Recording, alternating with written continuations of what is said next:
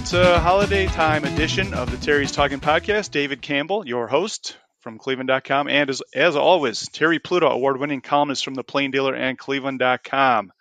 Terry, how was your Christmas? It was pretty good. Um, I mean, we did the uh, service at the Haven of Rest, which is the city mission in Akron, and uh, just to show, no matter where you are, there are labor issues. And there weren't. They had a small staff in there anyway, and one guy calls in at two o'clock to announce that he's quitting. He's not showing up for his four o'clock shift. So the chaplain, the poor guy, was checking in everybody, and we had guys lined up into the, the area, and then he was mopping the floor while we were singing and doing the service. But the the people there were terrific and um, had great food. But it's just, you know, it's very. I'll tell you, it's a battle everywhere, whether it's labor or that, and you know, it's an interesting. I will tell you this too. This is a. I didn't know we to get into this, but I know they have four or five openings, for example, at Akron's uh, City Mission, Haven of Rest. They never used to have openings, you know, for people. So if you want to go work there, and I bet the Cleveland City Mission and some of those things is probably in the same situation. I'm talking about paid positions, not just volunteers. So there we are. We opened with a one ad. well, speaking of uh, Christmas time want ads, Terry, you say you've been getting a lot of emails from fans who want the Browns to play in a domed indoor or indoor stadium, whatever you want to call it, which is surprising because Cleveland fans are very into like we're tough, we're a cold weather t- city, cold mm. weather team. Have you been surprised? I guess what do you think about this whole dome thing? A lot of people in town have been talking about this the last week and with the cold weather. I think we had a story on Cleveland.com. I think BW did a survey on Baldwin Wallace, and like what seventy percent of the people said, "Oh yeah, I'd like to have a dome." Um, well, let's start with this. If Jimmy Haslam wants to build a dome, that's fine with me. Go ahead, have at it. But the idea of putting out a multi-billion-dollar project, which is probably what that would be, for you know, 10 to 12 events a year, counting your football games and a few other things, um, is ridiculous. And also, it's like, so we're now down to we need to build a dome to help the Browns win a game. I mean, it's, it's gotten to that. I may add yeah. this, by the way. I read it somewhere. I wish I had come up with it on my own. Um, that was the first win for New Orleans playing outside this year because I believe their one road one was in Atlanta. So all I got to say is they figured it out, and the other team didn't. So, no. a couple things on the dome, Terry. I, I, think you're right. I think part of the pitch, though, will be, oh, we can use it for con- we can host a Super Bowl, we can host uh, conventions there, and that's going to be part of it. Is that if it's indoor, they can use it for other stuff. And the other thing that I think is going to become an issue, and I've been reading a lot about this in the last week, the NFLPA is is really pushing for grass surfaces. Yeah. And there's ways to do it to have an indoor stadium with grass or you know retractable roof or whatever you want to do. But um, a lot of the new stadiums, the Bills are building a new stadium. It's going to be outdoor and it's going to have grass. The players really want grass, and they have research they say that shows that the artificial turf increases concussions. And if you're the NFL and you're like, all right, we we've been told that artificial surfaces cause concussions, but we're going to keep them anyway. That could be a huge liability down the line. So I am wondering if they do an indoor stadium here. I mean, you can figure the grass out there. There's stadiums that have pallets. I think Arizona has pallets of grass outside that they bring in for the games. But um, that's something interesting to think about as the dome goes along. I so. mean, let's let's get realistic here. Um, of the three things you could build in your area having to do with sports, you can make an argument that the arena makes a lot more sense or a baseball stadium. Either way, you're getting a lot more um, events. Probably the a really good arena is the best because you have if you have an NBA team, there's 41 dates, and then they have a minor league hockey team, plus all the concerts. Um, you know, things like Joyce Meyer Ministry or other people come to town like that they they're in those places. Uh, secondly, baseball is at you know 81 home games. Uh, like in downtown Akron, I know when they moved the Canton Indians up to um, Akron, became the Akron back then was the um, well now it's the Rubber Ducks on Canal Park. It changed the whole part of downtown where it was there. You know, 70 home dates. Those are I would say worthwhile investments because you you just get a lot more action. A dome, you know, maybe you get more events in or that, but um, it's you have to understand who you are. You're Cleveland, and where are you going to put your? It's just like you're budgeting at home. Where are you going to put your money? And so that's why if Jimmy Haslam wants to do it, fine, go for it. Well, and I think the other part of this would be, and we're seeing this in, in Nashville and other places, it's like a big entertainment shopping area with a stadium. Like it, mm-hmm. it wouldn't just be a stadium. I think there's bigger. But they already have a oh have an entertainment area right downtown as it is. I guess that's what I'm arguing. That's what Gateway was all about. Right, and I think what they, they want to do is kind of bridge it so that you, from going down 9th Street there, you've got a whole entertainment district from gate from the, the, gateway stuff all the way down to the stadium. I don't know. It's a lot of money, and, and where's the money yeah, going to come from? Is a big right. Big that, that's what I'm saying. Of course, look if if they want to go in for that, that's fine. But let's take it out of the football context of like this is going to help the Browns or something. I mean, by the way, how many games a year really is the weather inclement? Two or three, maybe. Yeah, about that. Yep. Yeah. I mean, that's just putting it into what what cost, you know, cost benefit ratio. I'm sure we have people out there who can figure it out. And I mean, I'd rather cover. It's, it's more interesting to cover a game if you're a writer in a dome, like when the Browns played up at Detroit. And that was nice, you know. Um, but I don't know how much they got going on in that place up there. I could tell you that it doesn't seem like a ton of things because they already have, you know, they have uh, the new arena downtown for basketball and hockey. Um, they've got the stadium down there. Uh, I and so there, there's your whole quote unquote growth there. And it, I will say this: it did help that part of Detroit, Dave, but it's not like it's a boomtown or anything. Let's not go overboard on this. Yeah. Well, a lot so, to be so, lot to be considered there for sure. So I say let's take up a collection for the dome. Two we'll bald start... guys talking domes. That's right. There you go. All right, Terry. Let's talk about the right. football, uh, the football Browns issues this week.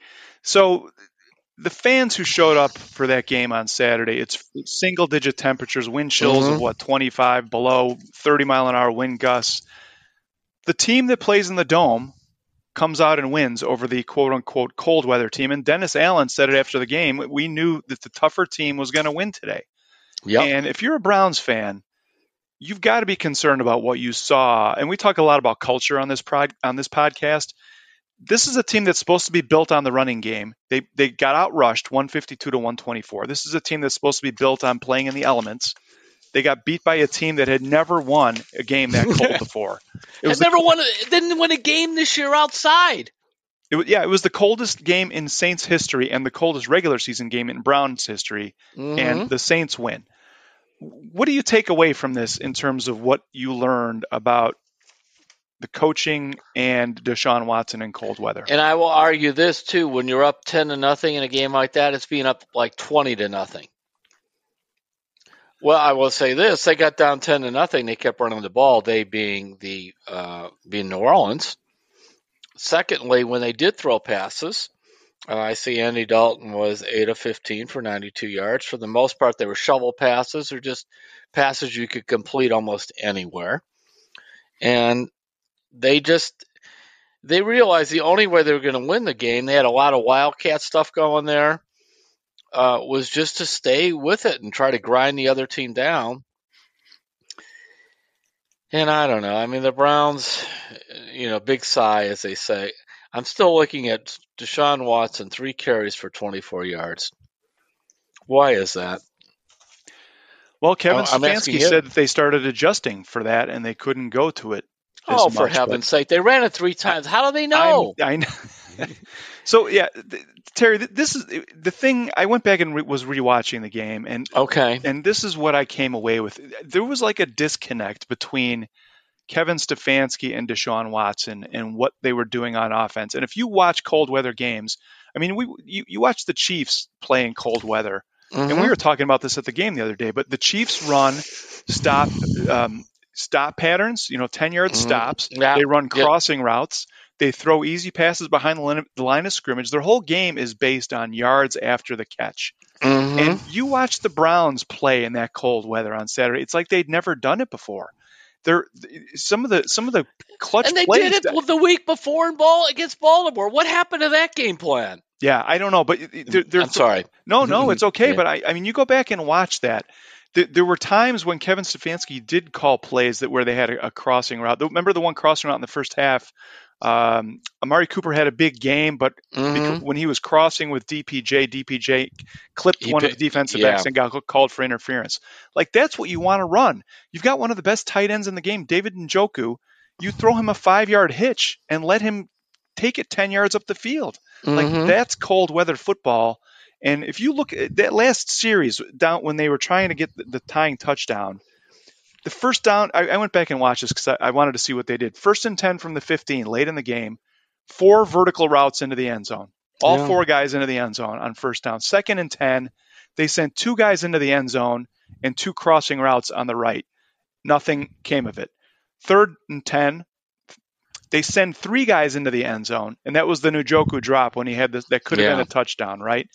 And then on fourth and 10, there was the sack. And on fourth and 10, they had three guys lined up on the left side, and two of them, it was Bell, Njoku, and DPJ. They, all three of those guys on the left side ended up within five yards of each other in the end zone oh, at the end of that play. So two guys could have covered three, really. Two guys, and they did, and that's why yeah. that's why Watson had to take that sack. I mean, he should have thrown the ball up and and prayed for something yeah. to happen. But the reason he didn't throw it was because that that that vertical they had four guys going vertical and three of them were all in the same area. And like you said it was easy easy for them to cover and nothing was open. So like i i really you, you got to hope that kevin stefanski and deshaun watson learned something about how to play in cold weather there. And and watson passed up some easy short passes that he could have mm-hmm. taken in favor of longer ones. So you hope they learned from this but it was just it was really it was really weird that the cold weather team was playing the wrong way it seemed like yeah, I I just know that um, I keep looking at that. Three carries for 24 yards. One was for 12, and then the other two were for um, 12 yards total. So I I don't know. I just you look at uh, how Hill, where they used him out of the uh, uh, their tight end slash quarterback slash what what else is he a receiver? I forgot what he does. He does all this stuff. Anyway, nine carries for 56 yards. And then they put uh, Kamara in the Wildcat a couple times too.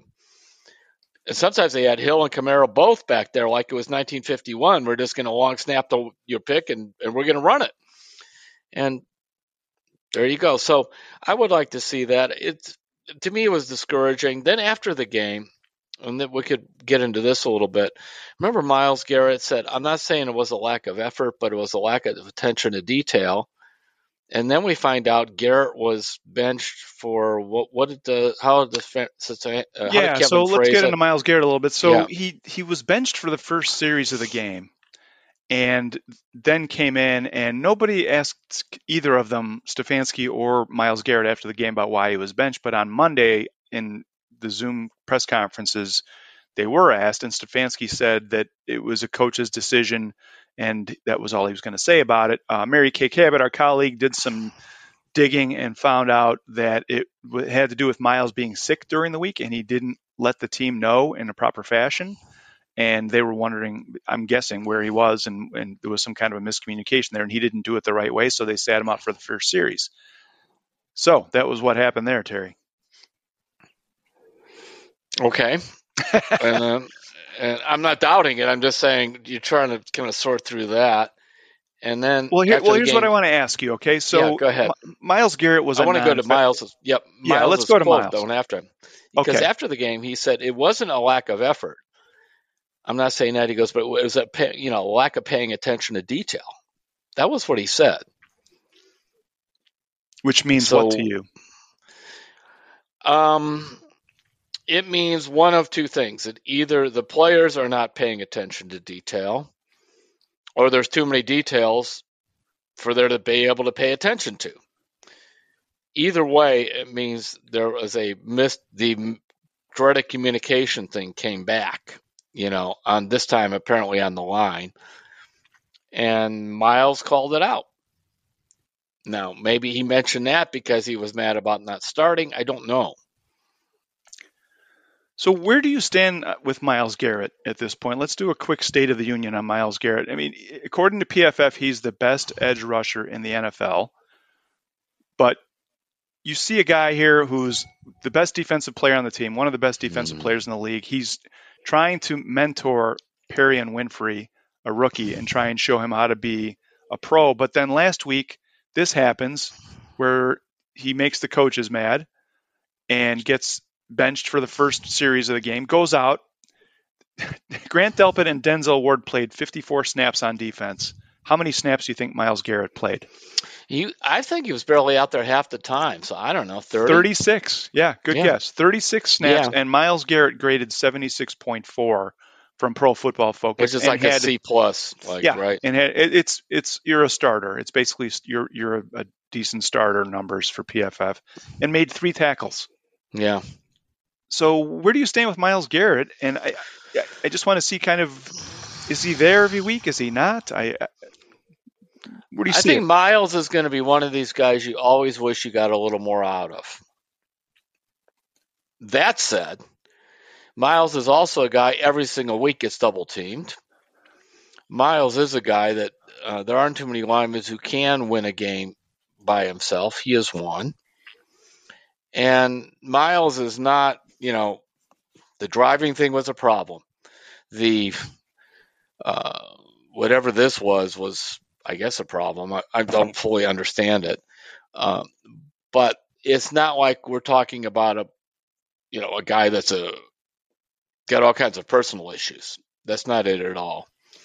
So I think it's one of those you, you stay with them. Sometimes you just kind of have what have to grow up with them.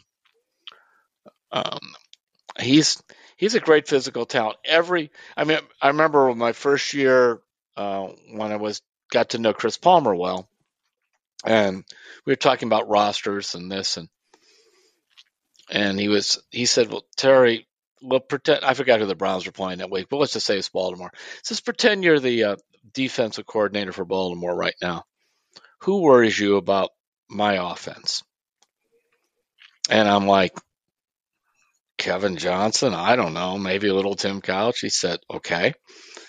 Now, pretend you're the, you know, the the the other coordinator on the other side of the ball. He said the easiest way to find out what kind of players you have is to pretend on your team is to pretend you're the coordinator game planning for your team that week. He says right away. And I will tell you this, every single offensive coordinator is having to say, we got a game plan for Myles Garrett. We got to make sure we're chipping him. He gets held a lot. He really does. And so I'm willing to be very patient with him. He did sign a contract extension to stay here. Um, he is involved in a lot of good things in the community. I just think because he's such a imposing physical specimen, you would think there'd be more.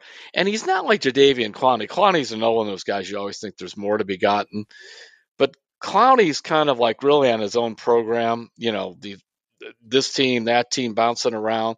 That's not Myles either. Myles, maybe in his own way, is committed to the Browns. Like I thought it was bad taste on his part not to go to the Hall of Fame when the rest of the players went. The the line that he said, and I, I think I mentioned it in note that, you know, I'm not going to go till I'm in there. No, you go to pay respect for all those other Cleveland Browns.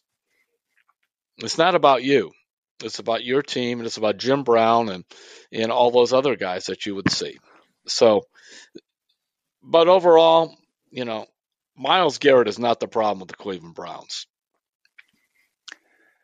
Well, and I will say this, Terry, we saw what happened with the Denver Broncos over the weekend where you got players arguing on the sidelines and the fact that Kevin Stefanski was willing to bench his best player yep. for one series. It, it you know, th- th- Paul Hackett gets fired because he doesn't have control of that team. I think Kevin Stefanski this is another example of apparently he does still have control of this team. Yeah, I, I don't. That's just another Kevin, example. But if, you know, when we look at Kevin, we're not going to say this team is in chaos like some of the others. There are not a lot of guys that are out there, you know, getting arrested or any of this kind of stuff. They're not having that. So that that stuff's gone. Um, and even the fact is, we'll see how it all goes. But since Deshaun is signed, remember, I'm not a big Deshaun guy. Not an excuse maker for Deshaun. But since he's been here, as far as we know, there have been no problems with him off the field. All right. Well, the Browns are at Washington on Sunday. They have two games left. They're out of the playoffs. Mm-hmm. And anything in particular you're looking for other than the continued progression of the offense with the Well, Watson? first of all, it's supposed to be like 60 degrees. So let's see what that looks like. Game number five for Watson. Let's see how that goes. And then, the Washington's still in the in the hunt and everything. Where are the Browns? Because I I've been saying all this along that they're going to be judging how this team plays down the stretch. And uh, would it be enough to cost Stefanski his job or not? I don't know. You know, my my feeling is no, but I also say when you're working for the Haslams, you never really know, especially if you end poorly. So that's what I'll be looking at because it's here. It's it's a good matchup because they, you can see what they could do against Washington. Ron Rivera usually has those guys playing hard. Uh, I guess they don't know whether they want to play Wentz or Heineke. They're kind of all over the place with their quarterback. And then, of course, where do they end? Pittsburgh. How about this, David? Just like every year, it seems like. you explain this to me. They've won seven games in Pittsburgh. How many touchdown passes have their quarterbacks thrown? The whole season? Yes.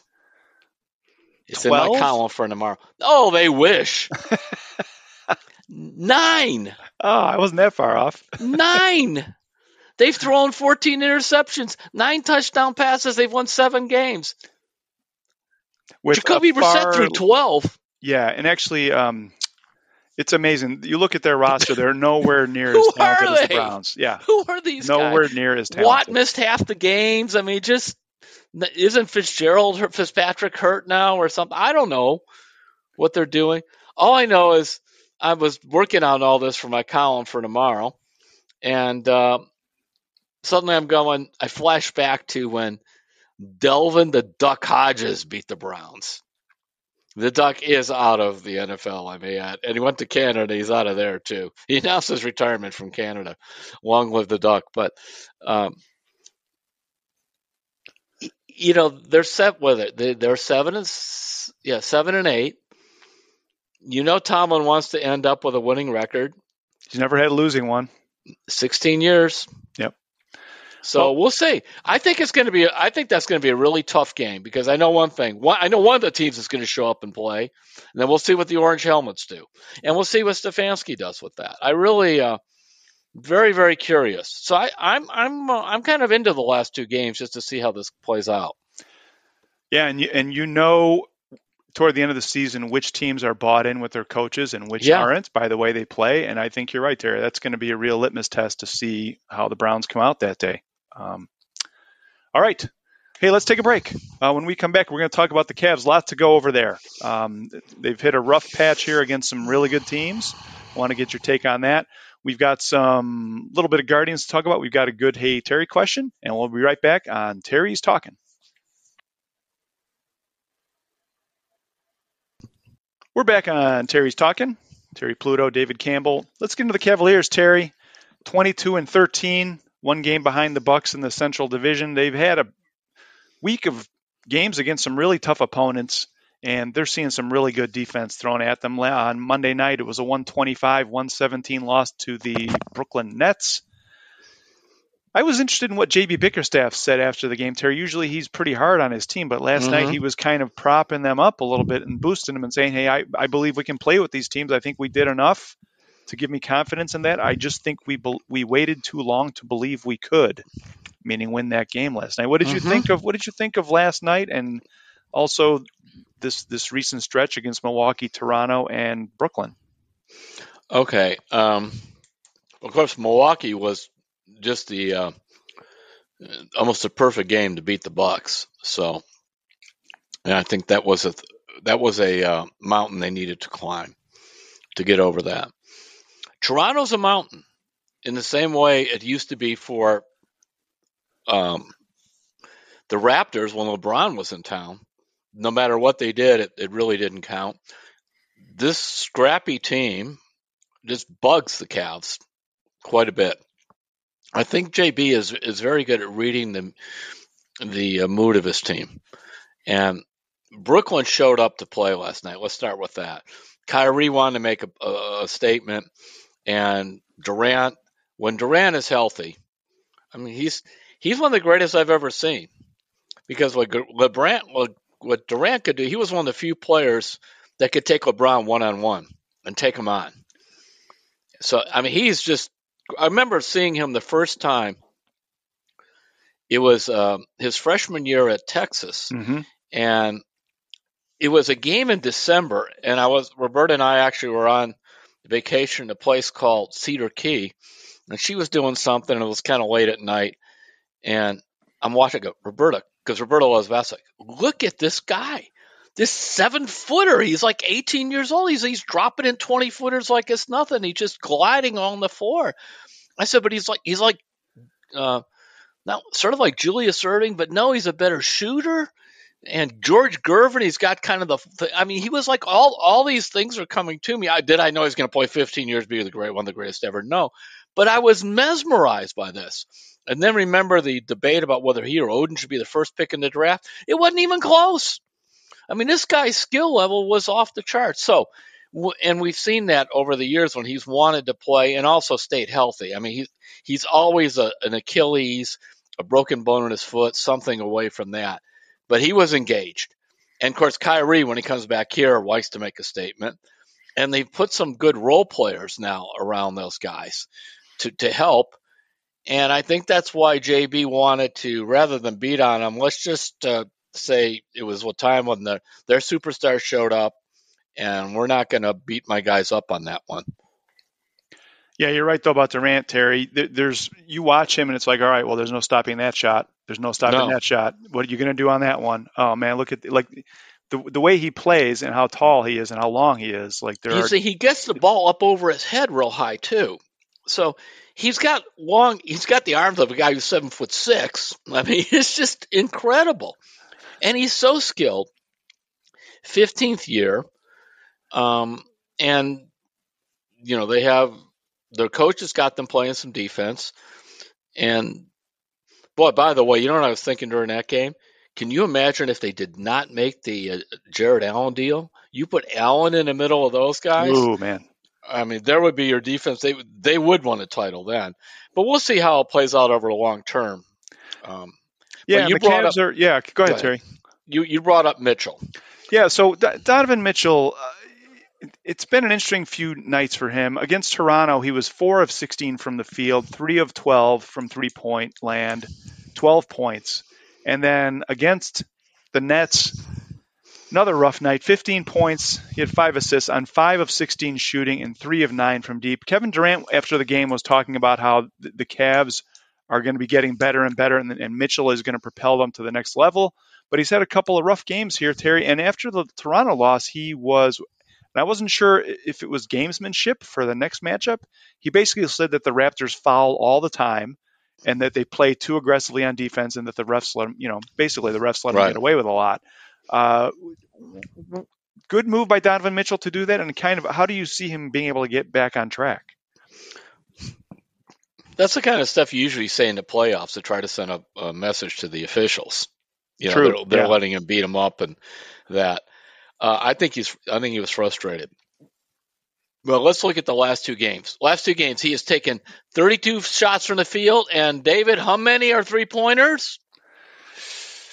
Uh, 21. Yes, 21 is the answer, and the other answer is way too many. Uh, because here is a guy that can get to the rim at will.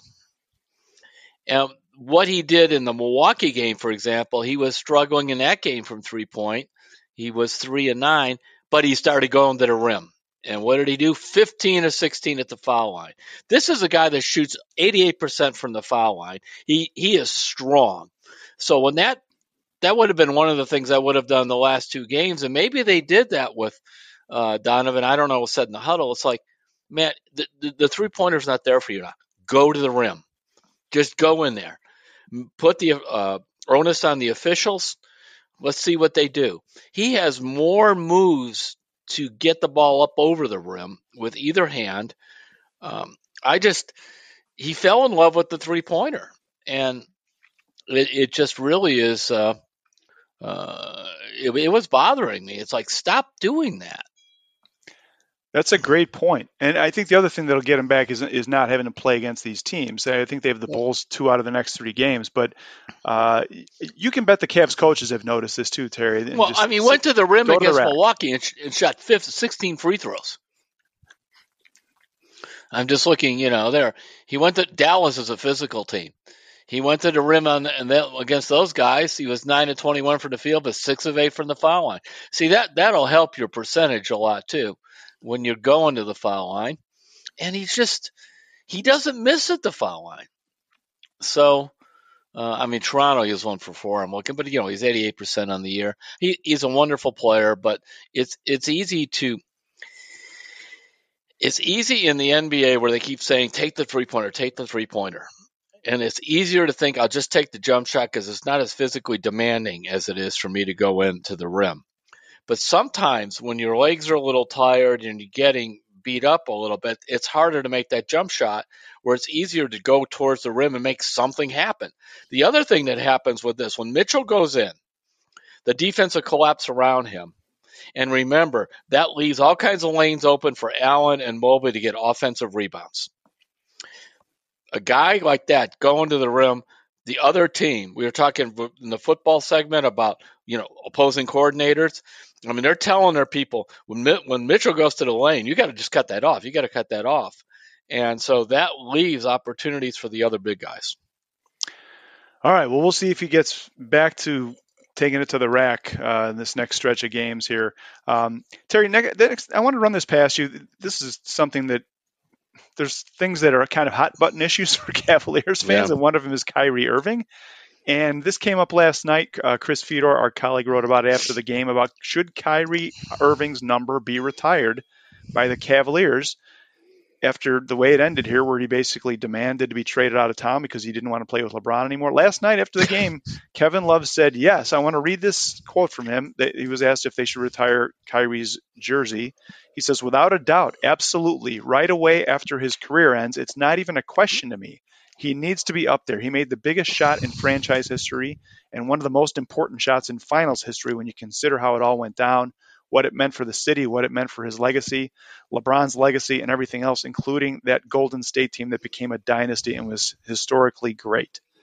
Where do you stand on retiring Kyrie's number, Terry? I guess, and if yes, when? When would be the right time? Or are yeah. you against First it? of all, um, immediately, you got to be kidding. There is no way. LeBron gets retired first. By the way, Kevin Love gets retired first. Because, you know, LeBron, yes, he left, but LeBron always left when he was a free agent. LeBron didn't go in and said, if you don't trade me, I'm going to get knee surgery. That's exactly what Kyrie did. And then, you know, and then along with his pouting and all the other stuff. And the year before, when he said he wanted to be the focal point of the franchise, the stat that few people know, the last year Kyrie played with the Cavaliers, he averaged more shots from the field than LeBron James That's they were something. giving him plenty of opportunities. Okay, so now is he a great player? Yes. Did he make the biggest shot? Yes.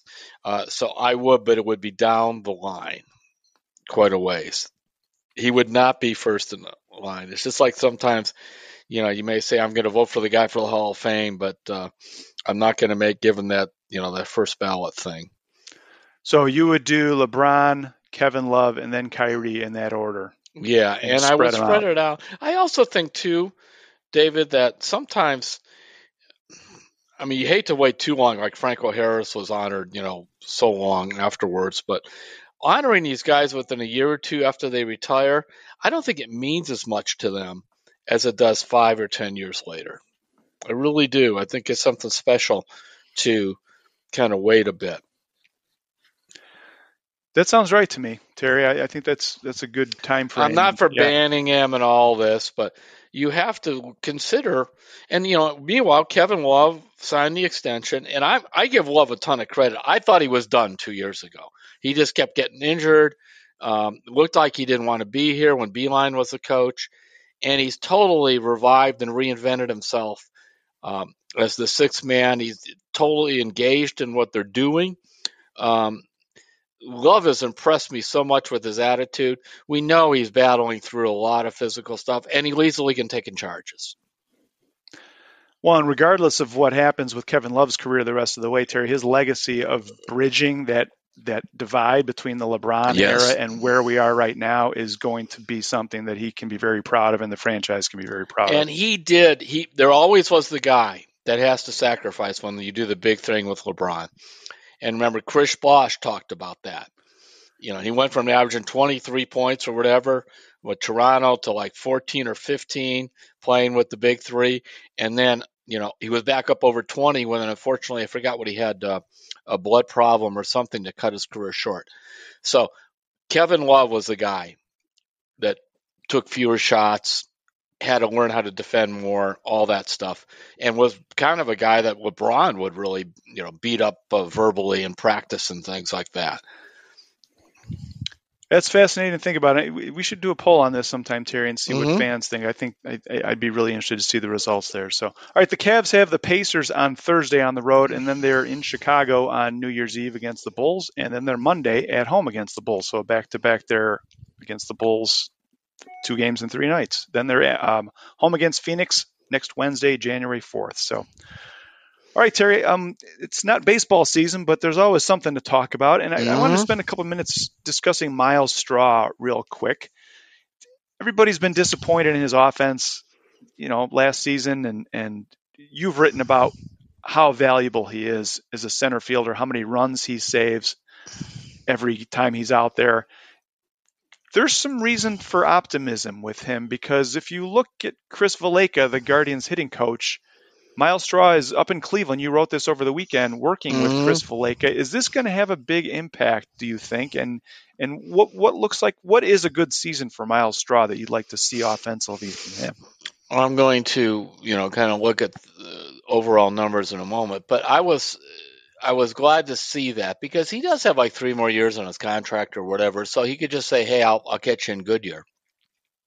But he came up for this, and um, if you kind of look at his career, if the, for example, if the year where he hit uh, like 280 after the trade, it was just surrounded by a bunch of 220s, that would be different. But actually, you know, Straw now for the for the season, it, it was it was pretty rough to to watch him. I mean, he what did he hit here? 221. But when you go and look at his overall stats, uh, if you in 2021, you know, he hit um, he hit 285 overall, and he was hitting 262 with Houston.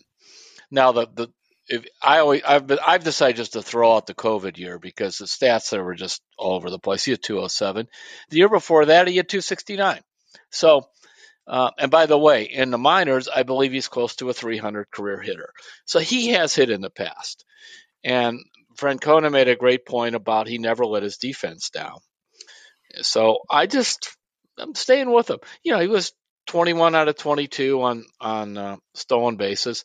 I mean, look, it drives you nuts. No homers, three triples, you know, 22 doubles. There's just not a lot of pop. He hits the ball really soft, but uh, if he gets back to in that 260 level, I'm really good with that, and I don't see why not. That and that's very viable for him. I mean, he's done it three times. He did it in 260. He had 269 in 2019.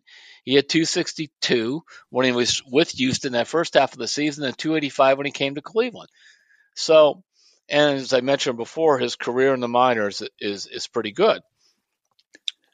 Yeah, a lot of people might be wondering, Terry, like, well, he was working with Chris Valaika the whole season. Why didn't they fix it during the season? But if you know about every guy's swing is so detailed and with hand placement and stride, stride length, and it's very hard to rebuild your swing during the season in the middle of games and there's not much and if you, if you're doing like a even a, not even a complete teardown and rebuild but even just like a significant change you need to put in thousands and thousands of swings to to like and make also, that automatic and I think that's why he got up here so early was to work with Chris Valaika get through some mechanical stuff so that way he can just rep it and rep it and rep it and be ready to go when spring training hits. Well, on top of that, David, if you look at his at bats from September 1st on, So there's 107 at bats in there.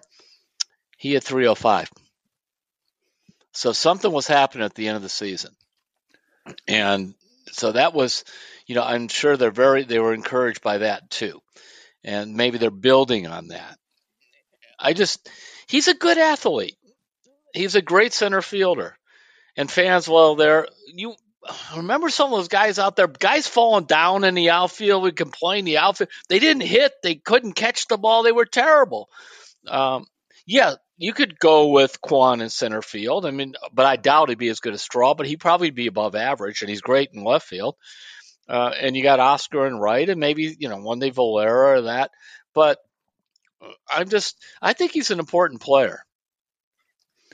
All right. Well, we'll see if he can continue that end of the season into 2023 and mm-hmm. see what happens. So, all right, Terry. And, go by ahead. the way, the other thing that was interesting to me because I was on the conference call with Francona, um, Zunino is is is interesting because of this thoracic, the TOS surgery, thoracic, whatever, whatever it is, outlet syndrome, and because it is his non-throwing arm, but it is his lead arm with the with the bat. And Francona himself said, "Look, had he been coming off a healthy year, we don't get him." That's what he said. This is the reason we get a, a crack at him. I think they are shopping for another veteran backup at least um, to go into the season because I it really appears that they want to start with Bo Naylor in the minors. Yeah, that's every indication we're getting, and it makes mm-hmm. sense. It makes sense, and you've talked about this, Terry. They they don't like to have rookies uh, start with the team when the weather's cold because they can if they don't hit their confidence can yeah. get get damaged and so yeah I think I think that's probably a reasonable expectation that he'll be in the Francona's April in Cleveland you know and we don't like and it does make some sense too not only there where you're bringing a guy up when he is hitting so to general you're not going to promote a guy if he's one for 21 yep.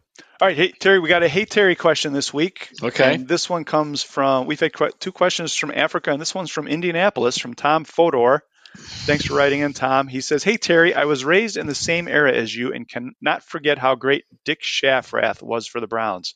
Recently, Tony Boselli got into the Hall of Fame with three All, FN, all NFL seasons, the same as Schafrath, and only five Pro Bowls compared to Schafrath's six. We have correctly focused on Clay Matthews' credentials the last few years, but let's not forget this other Browns great, who may be even more deserving of enshrinement. Um, from the for the wonks among us, Schafrath has the third highest approximate value metric in Browns history, behind Jim Brown. And interestingly enough, Clay Matthews at number one. Enjoy the podcast immensely. Thanks. Uh, thanks for that, Tom. Thanks for the uh, the note and the kind words. Um, what do you think, Terry? This well, an I, ongoing I fa- campaign. I failed the wonk test. I could tell you that. so, um, but you know, Schafrath probably does qualify. The problem is he's in Cleveland. Now it's a long way off. I, I believe our, our, voters here are, are Mary Kay Cabot and Tony Grossi. And I just don't know how the Football Hall of Fame works. I wish I did. I just don't because I've never been involved with that at all. The same thing with basketball is a mystery to me. Uh, probably the, of those two, the one that I probably should be more involved in is basketball because I've written a lot of basketball history books and things like that.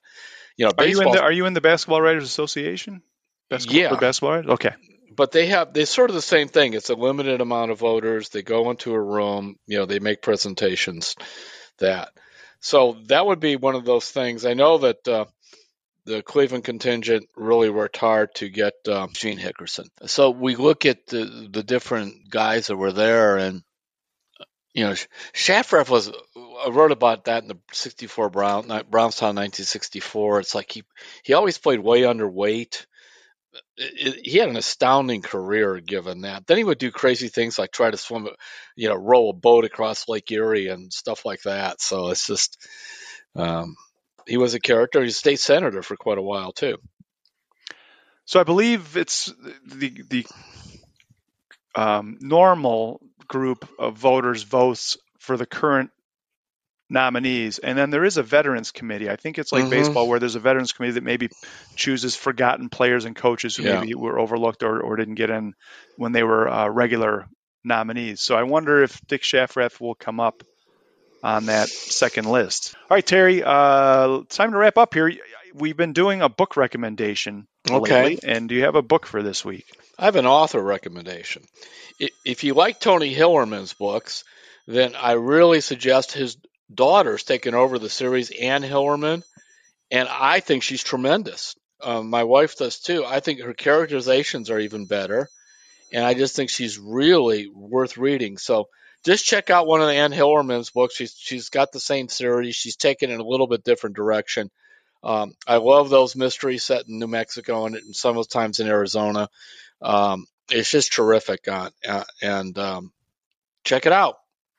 All right. And Terry, do you have any? Uh, I think do you have some library appearances coming up in January to tell people? Nothing for a while. No, I really don't. All right. So I think everybody went to sleep for Christmas. Yeah, it'll pick up again. And just a reminder, if you want to check out Terry's book offerings uh, through his career, you can go to terrypluto.com. And speaking of pitches, if you want to be a subscriber to cleveland.com, you can get a lot of cool stuff, uh, access to everything on the site, um, our subtext subscription to the Browns, a Browns newsletter. If you go to cleveland.com slash Browns and go to the blue banner at the top, you can sign up and subscribe, and that would help. I think that's it, right? That'll do it. All right, Terry. Thanks. Have a great New Year. You got any big New Year's plans? Oh yeah, right. Remember, I'm going to the game. That's big plans. You'll be in no in watch, watch watch they go out there in 60 degree weather and that, and they'll run it 45 times. well, I'll be watching the Michigan game at four and the Ohio State game at eight, so that'll be my New Year's Eve. So not yeah. exactly a wild party, but we'll have a good time nonetheless, right? well, that'll be good. I mean, it'd be fascinating to see how that goes. yeah. Um, can you imagine an Ohio State Michigan national championship game? People would lose their minds. They would. Yeah. They would. The South would would have to rise again from after that, so they yeah. would not handle that well. All right. Happy New Year, Terry. Happy New Year to all of our listeners. We appreciate you listening and being part of our community here. We'll text we'll talk to you next week on Terry's Talkin'.